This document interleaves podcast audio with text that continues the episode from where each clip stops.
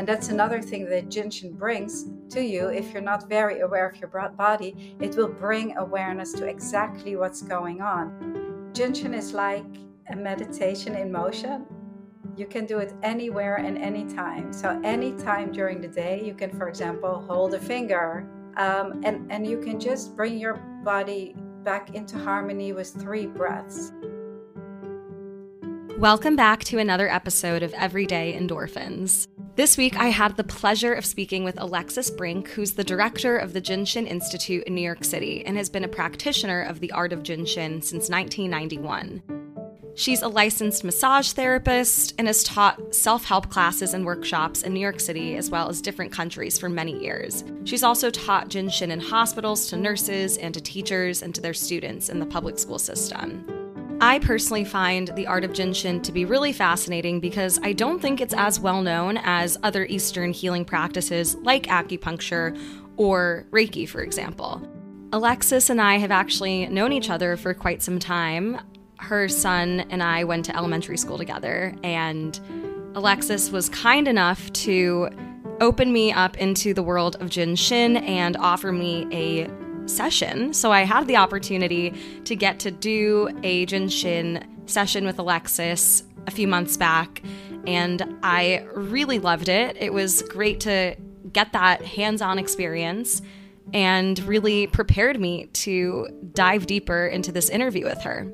So, in this episode, Alexis and I talk all about how she got interested in the art of Jinshin, what you can take away from the practice, how it works with your body, your mind, and your spirit, and certain techniques that you can do at home to bring more ease and peace into your mind and into your body. I'm so excited for you all to hear this episode, but before we get into it, make sure to like, rate, and review this podcast on whichever listening platform you prefer. Mom deserves the best, and there's no better place to shop for Mother's Day than Whole Foods Market. They're your destination for unbeatable savings, from premium gifts to show-stopping flowers and irresistible desserts. Start by saving 33% with Prime on all body care and candles. Then get a 15-stem bunch of tulips for just $9.99 each with Prime. Round out Mom's menu with festive rosé, irresistible berry chantilly cake, and more special treats. Come celebrate Mother's Day at Whole Foods Market. Hi, Alexis. Thank you so much for coming on to the podcast. Hi, Stella. It's so lovely to be here. I'm really, I feel like it's a privilege to introduce the art of Jinshin to your audience. What I'm so fascinated by with the art of Jinshin is how it's, I feel like it's kind of this intersection between so many different Eastern medicine practices like Reiki and acupressure and I know you've been doing this for quite some time now, and I'd love to start with learning a bit more about how you got interested in Eastern medicine and and really becoming a pioneer in this space and, and leading the, the the Art of Jinshin Institute in New York City. Well, thank you for this question. I got interested because I came to New York uh, to be a dancer when I was 18 years old from Amsterdam, Holland and uh, I was working very hard to to be a dancer, and I hurt my knee, and it became a chronic knee problem, and uh, that's how I got introduced because I tried many different things, chiropractic, uh, in anti-inflammatory medicine, even acupuncture and other modalities, and nothing really completely healed my knee injury. It kept coming back. And so one day I was introduced to the art of Jinshin, and uh, the woman uh, who actually became my teacher, Philomena, she showed me some simple holds that I could do myself on my knee so that every time when I felt it come up, I was able to do something about it, and I never had to stop dancing again. So that's how I first got interested. Uh, the second part to the question, because you asked about the Eastern modalities, is that I also was looking for something that made me feel more connected and something that was bigger to my that bigger than me. And the art of jinshin really gave me that because we work with universal energy. And so it really connected me to a source that that i was looking for. That's really fascinating. And i also think that it makes sense that you developed a passion for this based on your own experience with personal injury. And dancing is can be very hard on your joints and on your body um, and it can feel really it can be really difficult to be told that you you know you're suffering with an injury or maybe you can't dance again. And um it's i think it's really powerful that you found this practice and it was able to heal your knee and you were able to kind of understand that you could heal yourself through this practice how can people use the art of jinshin to heal themselves you know using your hands? I know it's around you know energy healing and and the practice of touch but what are some things that you can do? Or specifically in your case with your knee what were some techniques you were using to heal your knee and to to actually implement this practice well, the practice has a technique to it also. So, first, you can look at the location of where the injury is, and then you can see which pathways move through it and practice that that energy pathway that uh, moves through the injured area. Or what I did is I held the inside of my knee and the outside of my knee and just these two points between your two hands, the energy starts to move and the energy starts to move through it. So it's always great to hold the injury. Let's say you have an injury on your upper arm. You can hold your upper arm and then hold the opposite inside of the knee, and you get the energy to move away from the area. So that's very much how we work it. For example, if you have a headache, you want to bring the energy down so you can hold the big toes. And if you have a a problem on your feet, you want to bring the energy up. So that it's really simple and the art of Jinshin is really very easy to practice on yourself. So that's a big part of the practice is self-care. And you you I've written a book, so all the holds and everything is in there, and we'll talk about that a little bit later, I'm sure. Yes, well, you've written two books, which, first of all, congratulations. I believe these came out relatively recently in the past few years. Um, I mean, also with COVID, my perception of time has been completely warped. Um, but you've written The Art of Jin Shin, the Japanese practice of healing with your fingertips, and then also Healing at Your Fingertips, which are the quick fixes of the art of Jin Shin. So, um, you know, the Healing at Your Fingertips book is great because, you know, I'm looking through it right now and there's diagrams of people and it, it shows different practices you can do essentially for uh, different issues that you may be having. So, insomnia or feelings of irritability or hormonal ba- balance. So, I, I find it just so fascinating that there's different ways you can position your hands on your body to redirect the energy. How does this necessarily differ from acupressure, for, for example? Well, actually, it is similar to acupressure, but the systems are different. It's a different energy healing modality. And the art of Jinshin was uh, the father is uh, Master Jiro Murai, and he did a lot of research on it. And so the pathways may be slightly different, but all of these modalities come from the ancient traditions. So acupressure also can be very effective. I personally love the art of Jinshin because there's whole there's this whole system of self-care that you can do, like the book you were just holding for when you have a little symptom, you can place your hands, do one hold, and it will help to resolve it. So it's very accessible for self help, and that's really why I like it. And that's also why I like to share it uh, with your community. I think with acupressure, it's it's more difficult. We don't really know what to do for self care as much. When we talk about self care, also, there's a lot of things we can do to take care of ourselves. There's the option to go exercise or get in some sort of physical activity. We can go seek out other treatments like acupuncture or um, cryotherapy. Like there's so many different wellness practices or wellness trends, and not all of them are as accessible, I think.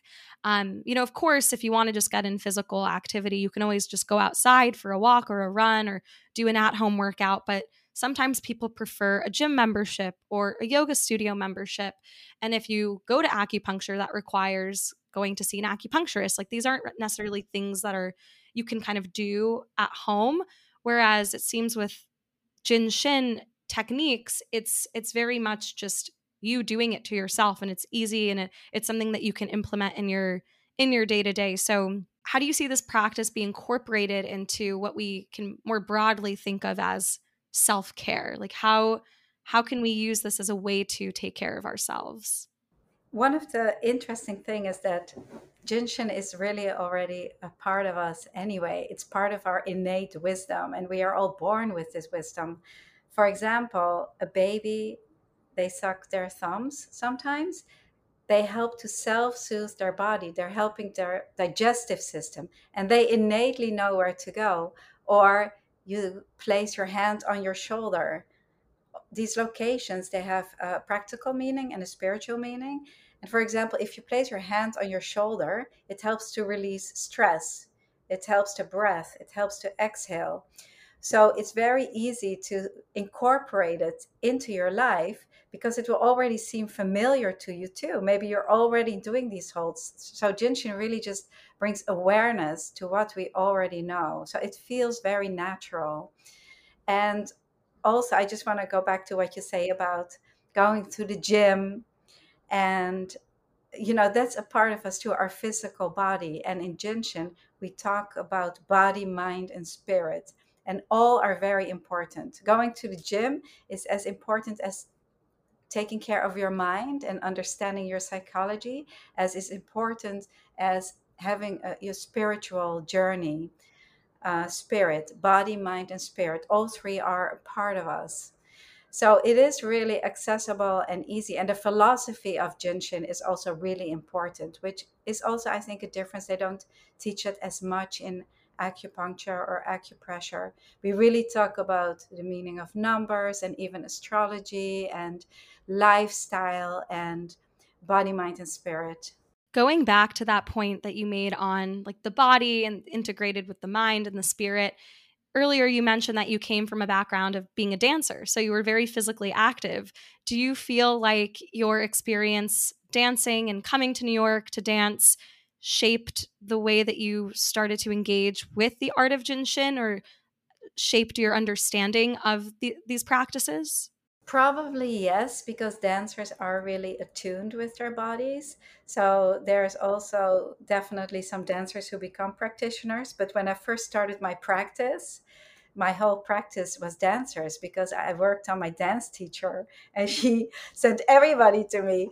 Anybody that had anything, she said, Oh, go see Alexis. And so, but, but uh, dancers are very, um, aware of their body and exactly what's going on. And that's another thing that Jinshin brings to you. If you're not very aware of your body, it will bring awareness to exactly what's going on. So if a location starts to hurt, it's like, oh, why is it hurting? And understanding, or why is it talking to me? And then we can treat treat it. Uh, again, that's another reason why it's so accessible because we're really getting to know and understand what's going on with us. Exactly. Yeah. And I think we're often so wrapped up in things that already happened in our lives or anticipating things that are going to happen in the future. Like our minds are not in our bodies, we're elsewhere almost 24 7. And in doing so, we're just not tapped into the present, and our bodies are always in the present moment you know they're living through that and so i think it's easy to feel kind of pulled away from that body mind spirit intuition because we're not taking you know awareness of of our bodies. And i feel like it's not until we feel an area of pain or tension that it's like the wake up call that something's wrong or there's something that needs to be addressed. What are things we can do to kind of prevent that from happening? Because uh, i feel like at least in my own experience I don't notice something's wrong until it feels like things have gone really wrong. Like if I get sick all of the sudden, like it's usually an accumulation of being run down and lack of sleep and building stress. So it's like once I reach that breaking point, then I recognize, oh, wait, there's a problem.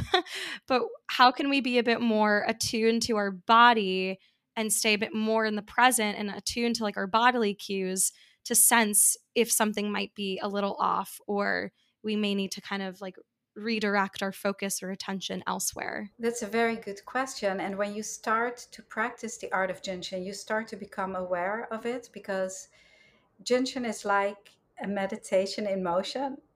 you can do it anywhere and anytime. So anytime during the day, you can, for example, hold a finger, um, and and you can just bring your body back into harmony with three breaths and exhale, so that it will never build up, as what you were talking about. Um, that you're you're running too much, and then you get depleted, and then you get sick.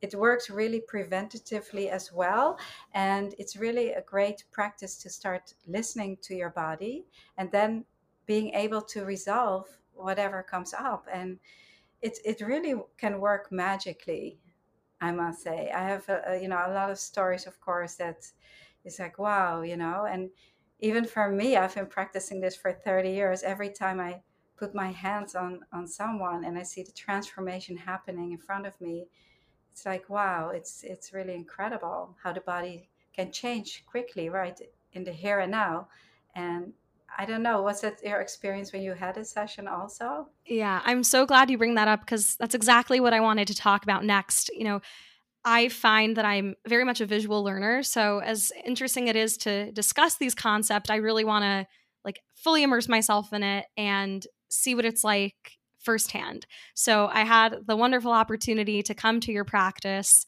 and, um, you know, have a session.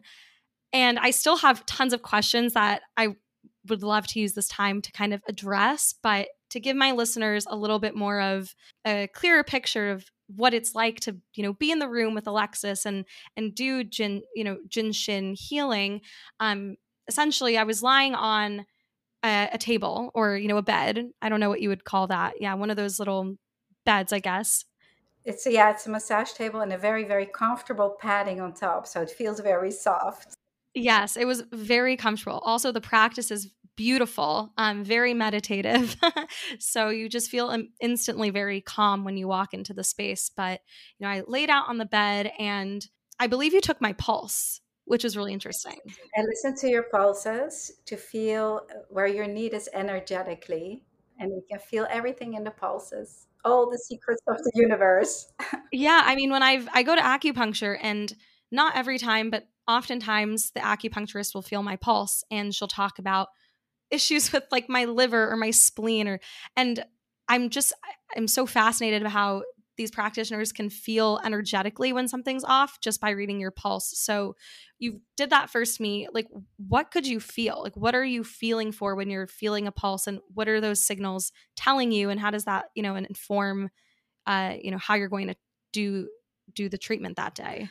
Well, first I listen to which side is in need. Is it the right side or the left side? And the right side of our body has to do with our lifestyle. It has to do with the here and now, with the diet, environment, uh, weather. When it's very hot, it will show up on the right side, or stress. And the left side has to do with older or genetic things going on.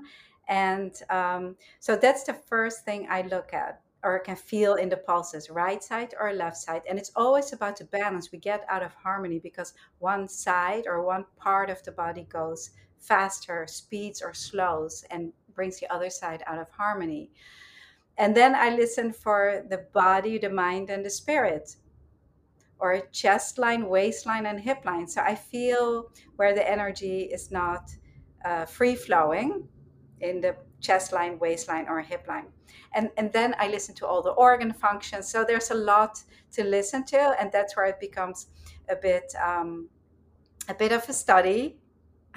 For me jinshin really became a lifetime study but what i like to present to you know particularly people your age and my children's age is um, how simple it can be and that with very simple holds you can harmonize your body so you know i'm the practitioner and you take it home and hopefully take it into the world for yourself, you know? Exactly. I mean, obviously, my knowledge base is very minimal compared to how much expertise you have. And so I, I find it so interesting just how much knowledge you have around this. And um, when I was lying on the table, you were basically just touching different areas of my body, like sensing maybe where there was like an energy imbalance or feeling out different organ systems, like you mentioned. And all I feel is just touch, but you feel something mm-hmm. completely different. So, how would you describe what it feels like when you say, I'm feeling this area of energy? Like, is that a, feeling of vibration? Is it a like a pulsation? Like what are you getting on the receiving end as a pra- as a practitioner to know where you have to go next? What I feel coming from your body is a pulsation and that's the energy spiraling from skin surface to core to the deepest part of your body. And that's also one of the reasons why it's so effective. And that's just by holding it. So no pressure really or no forcing or or anything like that. That pulsation tells us if we are in harmony with the universal rhythm. So what I feel in the pulsation is is um, what what I like to do is bring the body back into rhythm with universal energy, and you know energy is matter really in a different density, and Einstein said that it's it, you know um, matter is energy in a different vibration and it is it's almost like a mirror and so our individual body our body gets out of rhythm but universal energy or consciousness never is so by practicing Jinshin, you bring it back into rhythm. And that's where healing occurs. That's when your body starts to heal. And you just, when you get a session or when you work on yourself, you just feel very, very relaxed. Yes. And I can attest to that. Coming out of the hour, I felt really relaxed. And I was, it was like I was in a meditative state, you know, and it was a similar feeling also to sometimes when I come out of acupuncture. Although like the modalities are different or like the actual practice is different, the feeling that I came out with was very similar. And maybe on a scientific level, it's about kind of like recalibrating the nervous system, like calming our stress response. And maybe that's what's kind of helping to find some sense of equilibrium in our bodies with our energy. There's an amazing documentary. I'm sure you're familiar with it, but if not, um, it's called Heal. It's essentially kind of what we're talking about, like the power of, you know, our minds being able to heal our bodies. And uh, Joe Dispenza, you know, all these other neuroscientists and researchers are in this documentary, and uh, they talk a lot about also like quantum physics, which I think also touches on what we were discussing because it's around energy. And so it's really interesting to see how interdisciplinary Eastern medicine practices are with also Western thought as well. It is because we use our hands to move energy, and basically that's it. We don't use any other tools, we don't use medicine, and that's it. And for Westerners, that can be a new concept. Even energy, what is energy? well it's everywhere around us i mean we have our physical body and then we when we go smaller we have our muscles and the blood and the tendons and the skeletal and then when we go smaller we have cells and then molecules and then what holds it together you know in the end it's energy and so yeah that's what we're working with so for me the concept of energy is really real and for some people who are listening maybe that's a whole new concept. So I always say, be your own testimony and, you know, practice a hold and see what it does for you. And you can be amazed. Well, I also, you know, when I think of energy healing, the first thing that comes to mind is Reiki. How would you describe Reiki to be different or similar to the art of Jinshin? I think, in a way, it's similar when you get into energy healing modalities. I think they're all similar because you know, we all use the universal energy, right, to harmonize the body. But Jinshin, the work that Master Murai did, is very specific. So, and and I'm just gonna throw in another term, but we call problems or symptoms, we call them projects Okay, so they're because they're fun to work with and they change easily. So from symptoms and problems, we go to projects. And Murai, he created very specific flow patterns and very specific combinations of holds to help projects. And so when you come in and I listen to your pulse, I create a treatment plan in my head and I give you specific flow patterns that will be interesting for that specific project. And that is different. In Reiki, it's more a general treatment. And this is very specific. So I think that is a big a big difference. I really like that terminology around saying projects instead of problems because I think it as like a patient for example it feels more welcoming like it feels like there's nothing quote unquote wrong with you. It's it's not that there's a problem that you're facing. There's maybe a challenge but you can view it as a project something to work through. So typically with jinshin sessions you know how i'm sure this probably varies case by case with you know individuals that you work with but how many sessions would you recommend someone would need to really start to yield those benefits? And you know what are some signs of success for example that someone should look for to uh, recognize that these practices are working for them that they're really helpful in mitigating their symptoms or their um, some of the issues that they're facing i usually recommend three sessions to really really make a difference. But it also depends what the project is and how long it's been there. Although it's very individual, sometimes I treat people. I had a lady from somewhere out of town, and she had a neck project for 15 years. And she came for one session because she was in town and I didn't see her again. A couple of years later, she came back and she said, Oh, that was great. After the one session, it was completely gone. And so so that was a surprise to me too because she's had it for 15 years. For other people it takes longer to uh, to peel the onion of 15 years. For her it was one session. So that can happen. And again it depends what the project is. Like muscle projects like back pain neck pain can be um, very quickly because it's a muscle issue and those release very quickly. If it's a deeper project like having had migraines uh, for many many years or then it, it may take longer. And often people come and they just they will continue to come because they, they just make it a part of their life really. The self-help they come for sessions once in a while. Other people just come to relieve symptoms and they come for a couple of times and then they move on you know? Um, I, I like it when people make it a part of their lives. I think that is that is really wonderful because you know oh, when you live and you you build up stress and living your life uh, we build up energy congestions and so it's always good to release it. That's why people go into meditation or yoga or or something like that what you were talking about before you know just to unload and release stuck energy. Uh, we just need to do that as human beings we don't all have the opportunity to live on a mountaintop and meditate all day. We have our lives, we have stress, we sometimes have a we, we drink too much, whatever, you know, and we need to take care of our bodies, and that's important. Definitely. I mean, I really resonate with what you just said. Um, around this time last year, I was um, in Bali and I went to get my yoga teacher training certification, and it was just the most serene experience. And I find myself now, since it's been about a year later, like reflecting on that time and missing the, you know, having the luxury of having a, long summer without any responsibilities, any obligations, um, getting time just for myself to work on bettering my mental health, my physical health, um, my relationship to myself. Like it was just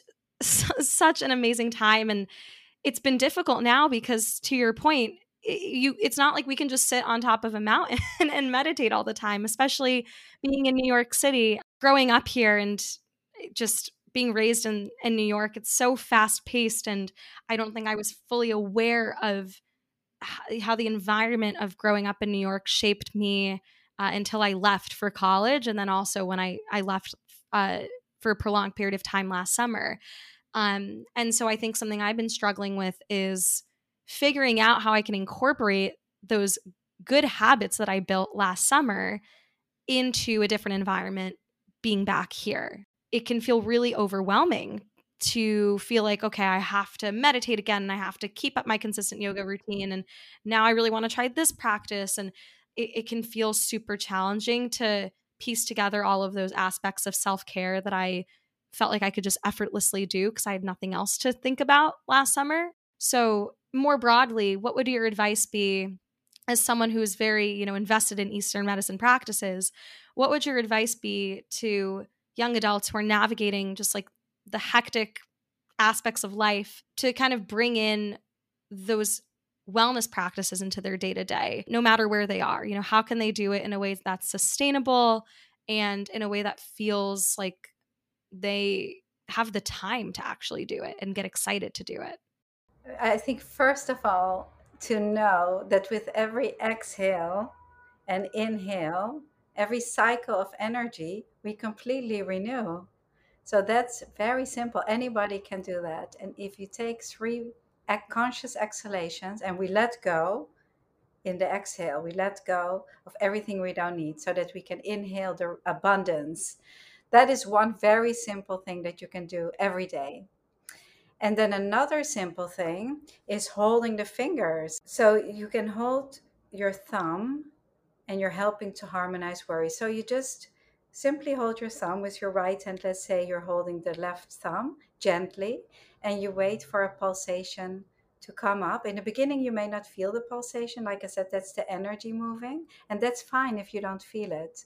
So if you are a worrier, just hold your thumb simply and take three breaths and just sit there for a moment. And that you can do anytime. You can do it on the subway, you can do it while waiting in an office, you can do it in a Zoom meeting. Nobody will ever even notice. And then the index finger helps to harmonize fear. And that's a big one today, also. A lot of people have anxiety, panic attacks. Index finger also helps with depression, helps muscles so the index finger is also a wonderful one. So as we're practicing this, and I'm inviting the listeners right now to join along in this practice, observe which finger feels comfortable for you, which one feels good to hold, and that's probably the one that you need today in this moment. Tomorrow, maybe a different one.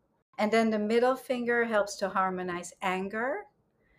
It helps also deep fatigue in the body, helps the eyes, and that's probably one of my favorite and if you notice often people stick up their fingers right when they're angry and instead you can now just hold your middle finger to help harmonize the anger. This also helps with headaches and then the ring finger helps to harmonize sadness and grief helps the lungs allergies projects like that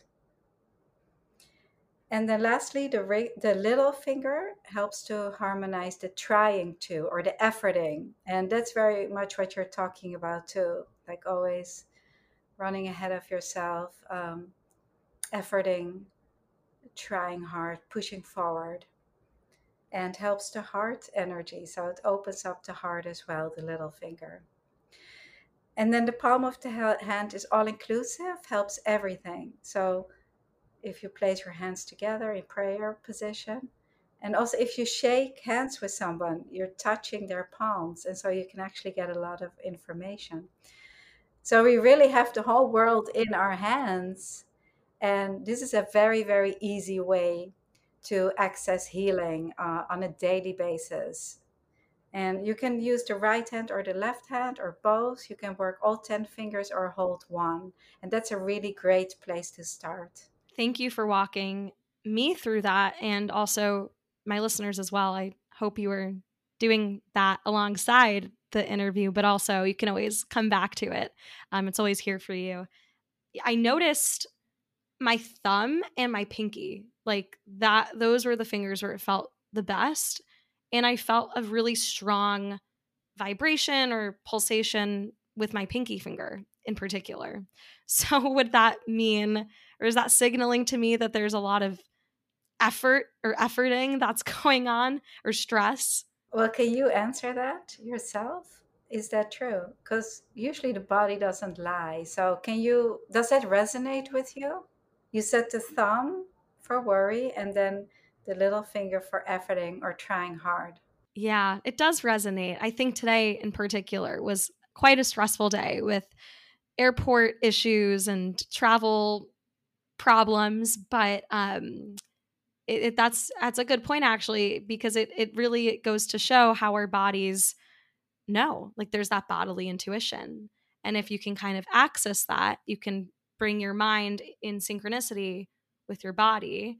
You can kind of conceptualize the awareness that our body just innately holds and and make meaning from it Yeah, it's all about the art of Jin Shin is about getting to know and then being able to help yourself. And, you know, that's just a wonderful, simple thing.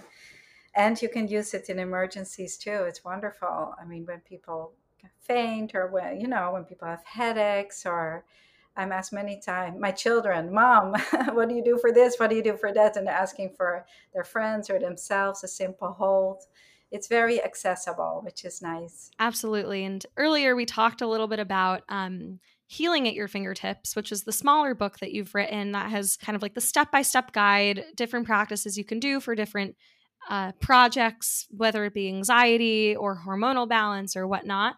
But then you've also written The Art of Jin Shin, which is a bit bigger of a book and a bit more detailed, I would say. Um, would you want to talk a little bit about the difference between the, the two books and what, in, in addition, is covered in in um, the Art of Jin Shin, the larger book that you've published? The larger book is uh, really it's for beginners. So every concept is explained. What is energy? How do we use our hands? What do we hold? But it all has a lot of information in there also about the organ flows. And if you are familiar with meridians, they're similar, but there's the stomach flow and the spleen flow and kidney and liver. So those are all in there, as well as mini flows, so short little flows for eye projects and shoulder projects. And working through the fingers, what we just discussed, the fingers are in there. The hand mudras, there's a lot in there. Hand mudras are in there. Um, and then also all the symptoms that are in the small book healing uh, at your fingertips that's a little pocket guide that you can just throw in your bag and take around. It's it's little and and it's a pretty little book. So i personally of course like the art of jin shin because um, it has a lot more information uh, but you know both are are great. Uh, which one do you prefer? Which one do you tend to go to? I i really like the larger book, so The Art of Jin Shin as well, because it, it does give a bit more of an explanation. And I like also how at the beginning, chapter one is titled The Jin Shin Effect, and you kind of talk about different case studies, maybe, um, different people's experiences using it. So, for example, there's a, a girl you mentioned in the first chapter who was on antidepressants for three years um, and was really suffering, you know, from depression and um, was on medication, but then eventually like through this practice she she started to improve with her symptoms and kind of had this complete 180 and you know you also mentioned other other people at, at the beginning. And um, also I, I really like this book because i believe some of the photos in here um, you have your kids in. And i went to elementary school with um, tyler. So shout out. Um, yeah tyler is in there. yeah and it's so funny to look through these because these photos I believe were taken like a while ago. We've all grown since then. Yes, some of them were a while ago. He's there when he's little with Rex the dog, and then he's there when he's older. But I, can I tell you one funny story about uh, Tyler? So he was in college. Uh, he finished now, like you, and um, he called me from college in a panic. Mom, mom, my friend collapsed. What can I do? And I said, okay, Tyler, just sit by his head and hold his location number four, the back of his head, and just sit and stay with him.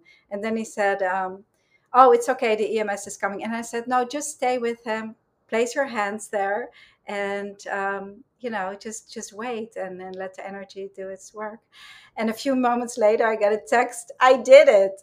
So the guy got up, he was totally fine, didn't want to go with the EMS. So in that way it's it's so simple and you can absolutely use it in emergencies as well. I feel like if i had parents that were in this field i would be calling them constantly like hey i have this problem like what should i do? Help me fix it. Um and i think also there's something kind of i don't want to say magical because there is a lot of science that like is rooted in these eastern practices but there's something that feels a bit like mystical about it because it's harder to see and conceptualize and i think that's uh, what makes it feel even more special um, to to feel to know that you do have the power to make these changes and you it, these changes can actually be really monumental um, it's, it's really empowering uh, just from what you just described. We all have the power to heal ourselves and that is something that many people already know and again be your own testimony place your hands and see what happens yeah i think you know something i even experienced was just having you know an hour on the massage table and kind of doing this practice with you like it felt like i was being taken care of. And i think you know different areas on my body where you were like applying the touch and feeling the sources of energy um it really helped to calm me. And i think uh there's also a lot of research out there. I know this is different than jin shin but when you hug people you're releasing oxytocin which is a chemical that produces feelings of happiness and safety and security. And so I think just physical touch in and of itself, like you mentioned, babies, they they learn how to self-soothe. It's in our it's in our nature, it's in our DNA. Um, I think there's there's a lot to be said also from more of like a biological standpoint, uh, how these practices can affect you. And so when you're able to kind of calm your body, you're also calming your mind. And I think also a lot of um, like the stress that we feel is then manifested in our bodies and then it becomes the cyclical thing because when you start to feel physically unwell you can also feel mentally unwell. So it's it's really really interconnected. Absolutely. You know a lot about it. It's absolutely true everything you're saying. Well i'm still learning and that's why it's it's so great to to have you on as an expert. It, it, it really all makes sense like what you're saying makes complete sense and i'm sure that people identify with that. It resonates, you know. I know you you have this beautiful practice on the Upper East Side in New York. Um, you know, the Jin Shin Institute. Earlier, we had talked about how you came to New York to pursue dancing, and then you kind of fell into this, but in a more abridged version can you take us through like the trajectory of your career and becoming a, a practitioner of the art of jin shin you know what that process looked like and um, where you are today well, I just took a workshop with this woman, Philomena Dooley, and I was I took the workshop and I didn't understand much of what she was saying because it's very complex and I'd never really heard of energy. But I said I felt so good. I said this is what I want to do the rest of my life. And so uh, I studied with her in her practice, and very quickly I just started my own practice. And in the beginning, I would just call her for everything. What do you do? What do I do for this? I get this person with this project and that, pro-. and she would give me protocols, and it worked like a charm.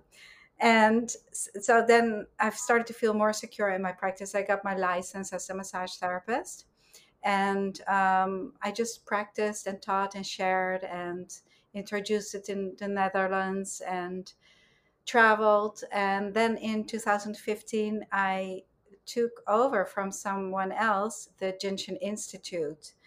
Um, the lady Pamela who founded it, she was older and she wanted to hand it down to somebody who would continue it.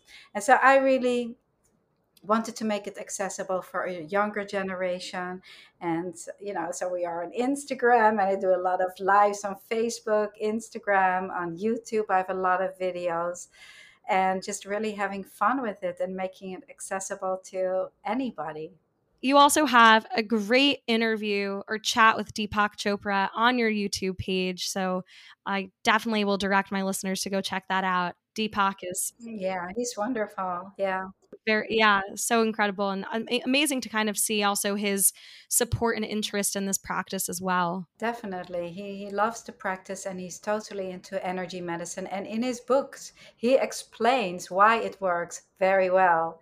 That's how i first was um, led to him and that's 30 years ago. He's been my friend for 30 years.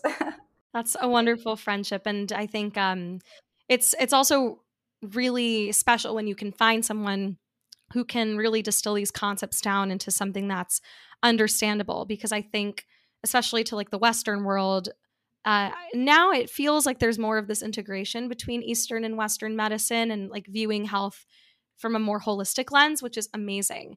But i do think there's still a long ways to go to, to really get there. Um, and so when i can find someone that i feel like i resonate with and i understand how they're explaining these concepts to me it's just all the more pleasurable and exciting because then I feel like empowered to really um, try out those practices. So hopefully, my listeners are feeling the same way with our conversation today.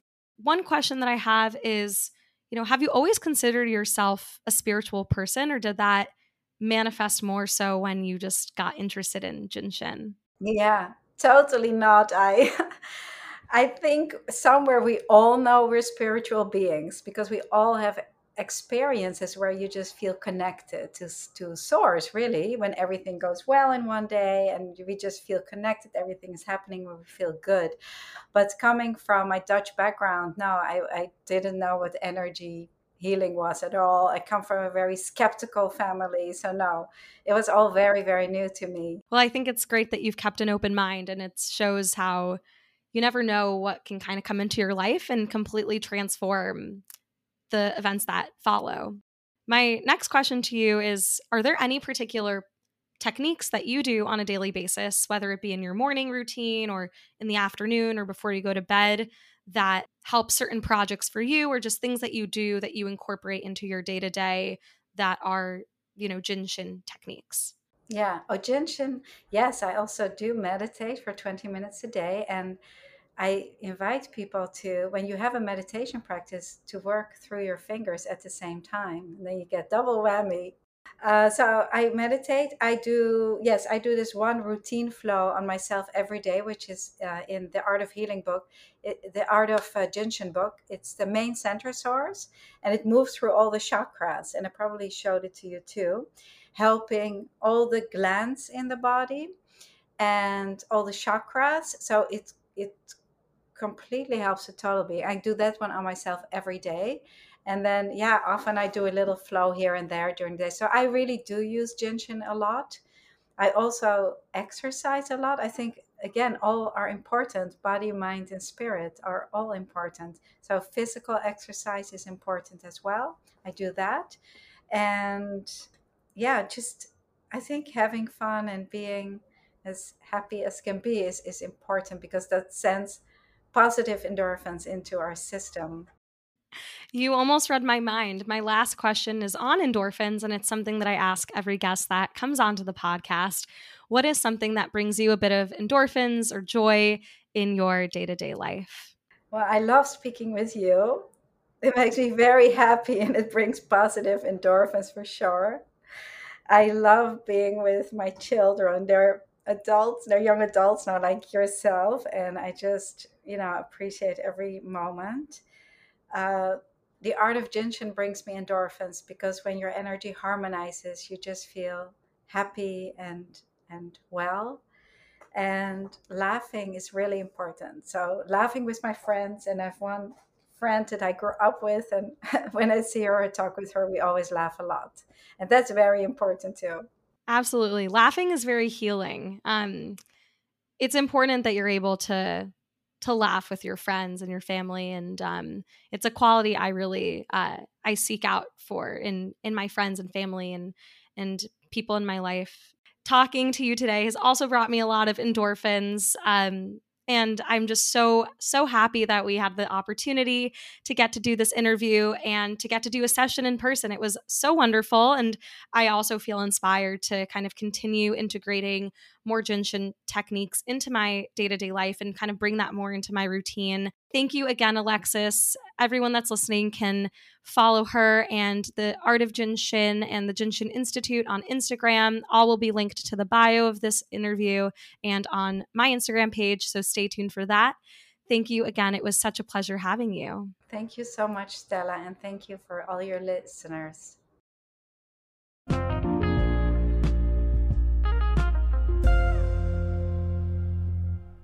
Thank you for listening, and remember to like, rate, and review this podcast on whichever listening platform you prefer. Don't forget to keep spreading endorphins and find things that bring you endorphins every day. See you next time.